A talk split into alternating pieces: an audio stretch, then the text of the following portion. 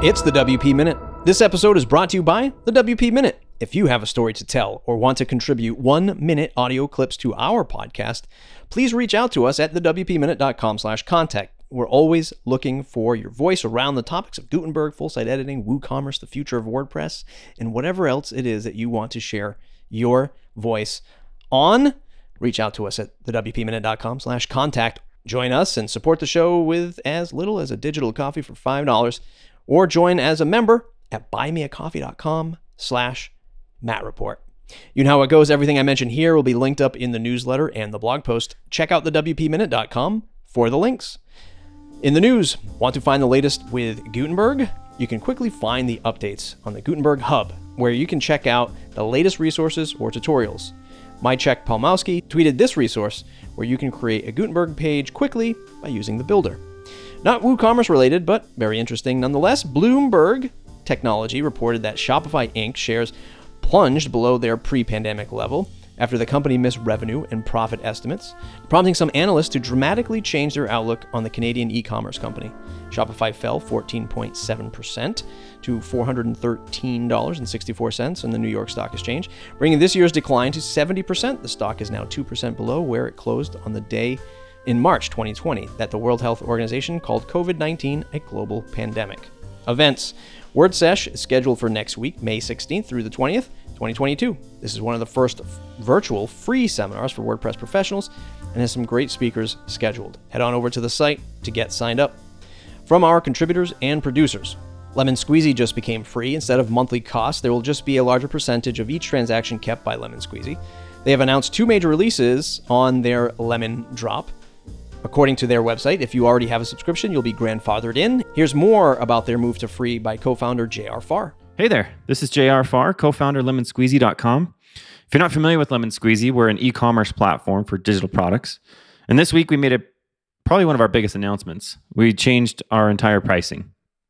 In short, Lemon Squeezy is now free to use, minus uh, you know some transaction fees. And I want to explain why.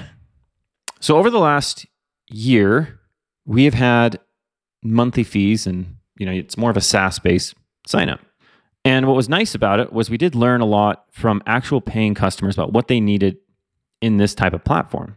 With that said, being digital creators ourselves, we know that building a product actually takes a lot of time.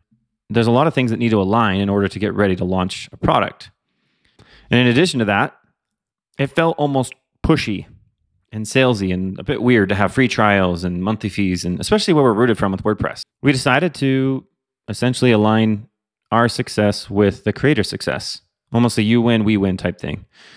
And so now creators can use Lemon Squeezy to launch their digital products, and they can spend the money that they were spending on Lemon Squeezy into something else to run their business. We hope to kind of be a staple uh, in the space, and also really curious to see how, what the response is. But for us, this was an easy decision because we're thinking in decades versus days. In other words, we're in this for the long haul. We don't see ourselves going anywhere. So we're excited to see the response and what we do next. There has been a leadership change announced over at Yoast. After joining Newfold Digital in August 2021, they have seen a lot of growth. Thijs de Valk picked up a new role as CEO after Marieke van de Rakt decided to step back from the position. You can see the updates over on Yoast blog. WP SiteSync reported that they will no longer be updating the plugin and its premium extensions. There are plans to integrate some of its functionality into Desktop Server. Currently, if you use WP SiteSync for your workflow, current plugin and its premium extensions will be free to the public. Vikas Singhal tweeted that the Chrome extension for at insta underscore WP is now a little more powerful. After you install the extension, you'll be able to launch instances without registration for any WordPress.org plugin or theme. Ellen Bauer announced on Twitter that a new FSE full site editing theme, Corey, has been released. It's a cool one page theme for resume websites. You can read the blog and try it out on ainoblocks.com. Ines van Dyke was interviewed on Matt Report. Go check out this episode to get some great ideas on how to help WordPress product owners get better at customer support. This interview covers many issues that come up with support, may be familiar to you. But if you need help, you can hire her team or get support templates from her site, Quality and Support. Joost de Valk wrote on his blog that WordPress market share appears to be shrinking over the past few months.